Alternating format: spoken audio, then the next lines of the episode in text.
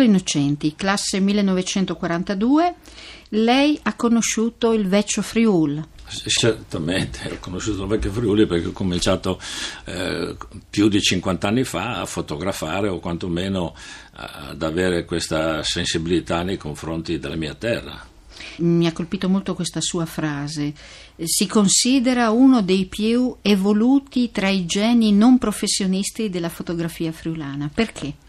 Beh, eh, sì, adesso diciamo che questa considerazione su di me è stata fatta da Bergamini, perché Bergamini, eh, parlando delle mie immagini, eh, ha citato uno studio fatto da un certo Vitali, il quale diceva che le più belle fotografie non vengono dai professionisti, dicendola chiaramente, ma vengono dai dilettanti, perché? Perché hanno la possibilità di amare ciò che fanno, a differenza degli altri che forse sono in qualche modo obbligati a fare eh, diciamo su, su, invito delle fotografie che probabilmente non sentono. E quindi per lei qual è la vera differenza? La vera differenza, almeno io non so quale sensibilità hanno gli altri, io parlo della mia. Io quando fotografo devo poter sentire qualcosa nei riguardi dell'immagine se ho fotografato ad esempio una casa rurale sono stato emozionato dalla sua eh, così, eh, costituzione architettonica, sono stato emozionato da aspetti di, di, di, di, questa architettura, se ho fotografato una persona ho cercato di fotografare quello che aveva di dentro, nel senso le mie foto quando io diciamo anche ho fatto delle mostre che ne ho fatte diverse nel passato non ho messo quasi mai le didascalie e non perché al limite non avessi la possibilità di trovare delle parole per giustificare l'immagine, ma perché sono sempre stato convinto che l'immagine faceva già da didascalia, nel senso che doveva parlare a chi vedeva l'immagine, perché io ho sempre pensato che l'immagine deve emozionare. Prima deve emozionare il fotografo, poi se emozioni il fotografo riesco probabilmente a emozionare anche gli altri. Quindi non ho mai sentito questa necessità di mettere didascalia. Dovevano parlare, dovevano dare emozione le immagini. Si ricorda la sua prima fotografia? La prima eh, fotografia che ho fatto non mi è difficile dimenticarla perché le prime fotografie che io ho quando ho cominciato... Diciamo, Intanto in che anni, di che anni parliamo? Eh, dunque 62, 63. L'ho fatta a Trepocanico perché usavo andare sempre a Trepocanico perché mi sono innamorato della Carnia, mi sono innamorato diciamo così del territorio, ho preso diciamo così familiarità con, con questi posti ed è lì che è nata questa mia grande passione per l'immagine e per la voglia di rappresentare la mia terra diciamo. Parliamo di una sua fotografia analogica? Sì, ho sempre fotografato con pellicola, io avevo 36 fotografie da fare, non potevo permettermi di scattare a raffica per non avere idee. Ogni 36 fotografie erano 36 scatti che io non ripetevo e io credo di avere raramente due immagini dello stesso soggetto perché avevo le idee chiare, cioè la concepivo nella mia mente prima, no?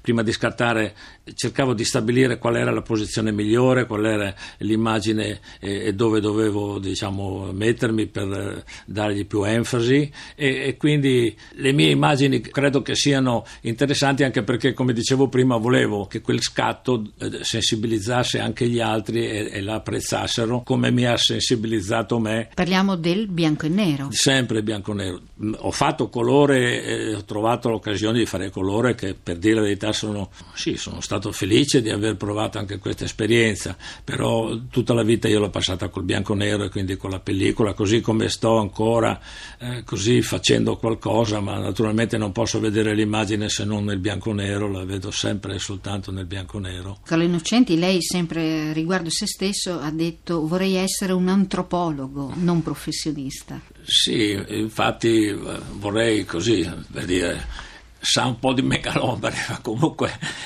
vorrei essere ricordato come un fotografo che ha curato molto il mondo contadino, perché è stato uno dei miei, si fa per dire, amori. No? Infatti eh, ho cominciato con questo mondo, il mondo contadino, ho cominciato fotografando questo, questi aspetti della nostra cultura friulana e sono rimasto sempre legato al Friuli. Le mie mostre, infatti, anche quelle che ho fatto nel passato, sono dei racconti, no? perché io ho toccato diversi temi eh, che hanno a che fare solo e soltanto con eh, la fotografia friulana eh, ho toccato diversi argomenti come eh, può essere l'immigrazione, ho fatto un racconto perché ho fatto una mostra, ho toccato diciamo così, eh, l'artigianato, eh, ho toccato argomenti di tipo sociale come il problema degli zingari di cui mh, mm, tantissimi anni fa ero presidente dell'Opera Nomadi, ho, ho chiarito e ho toccato argomenti come i muri scritti che era un fenomeno sociale di protesta.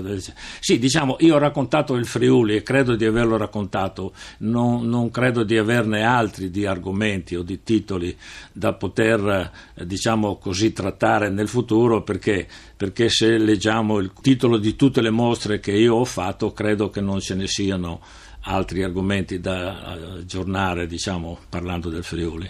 Purtroppo possiamo dire che il suo archivio è il ritratto di un Friuli che però è un po' scomparso.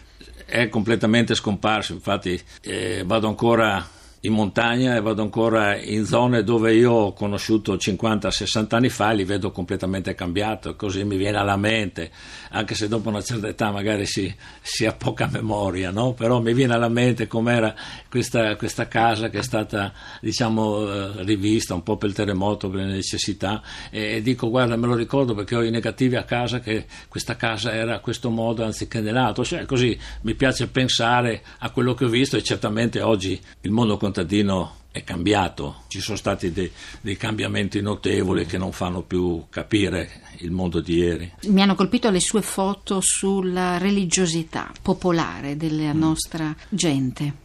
Beh, eh, io ho avuto la possibilità di fotografare la religiosità popolare quando questa religiosità veniva vissuta in un modo diverso. Perché in un modo diverso? Perché una volta e si vedono anche attraverso le mie immagini, c'era una religiosità dove si vedeva, se vogliamo, una partecipazione sincera, legata a una convinzione intima di ciò che si seguiva. In chiusura, eh, nel 2011 si è cimentato anche con i ritratti sì. sui personaggi della cultura. Questa è una cosa un po' particolare, sì. vero? Ecco, cosa ci puoi dire? Ho voluto, parlando di ritratti, diciamo così, ho voluto prendere il personaggio nel suo ambiente, chiamiamolo di lavoro, no? nella sua attività, eh, sicché eh, un professore eh, in chirurgia l'ho voluto prendere nel suo ambiente, un eh, un Celiberti, l'ho voluto prendere nel suo studio, eh, poi c'è Licio Damiani, l'ho preso a casa, diciamo così, eh, mentre mi fa vedere uno dei suoi lavori. Sì, quindi ho voluto inserire, diciamo, a differenza di fare il solito tradizionale con luce o senza luce, ambiente o non ambiente, ho voluto riprenderli nel loro ambiente di lavoro per, per fare qualcosa di nuovo, perché i ritratti, insomma, più o meno, più o meno riusciamo un po' tutti a farli, no? Una sua ultima riflessione? Anche per le giovani generazioni. Eh, io vedo i giovani che scattano, scattano fotografie, scattano, scattano. Io dico sempre, ma eh, prima di scattare, di fotografare tutto quello che vedete, va bene, tutto quello che vedete forse vi emoziona, ecco il discorso che facevo io all'inizio, però sì, bisogna trovare una collocazione, non si può fotografare tutto quello che si vuole, ossia si può anche farlo, ma non dice niente, ci vuole diciamo così eh, eh la convinzione che le tue immagini possano, come dicevo prima, emozionare gli altri ed ecco perché è importante che, che si faccia questa immagine, ma, ma, si possa anche raccontare, non si può fotografare tutto, ma si può però raccontare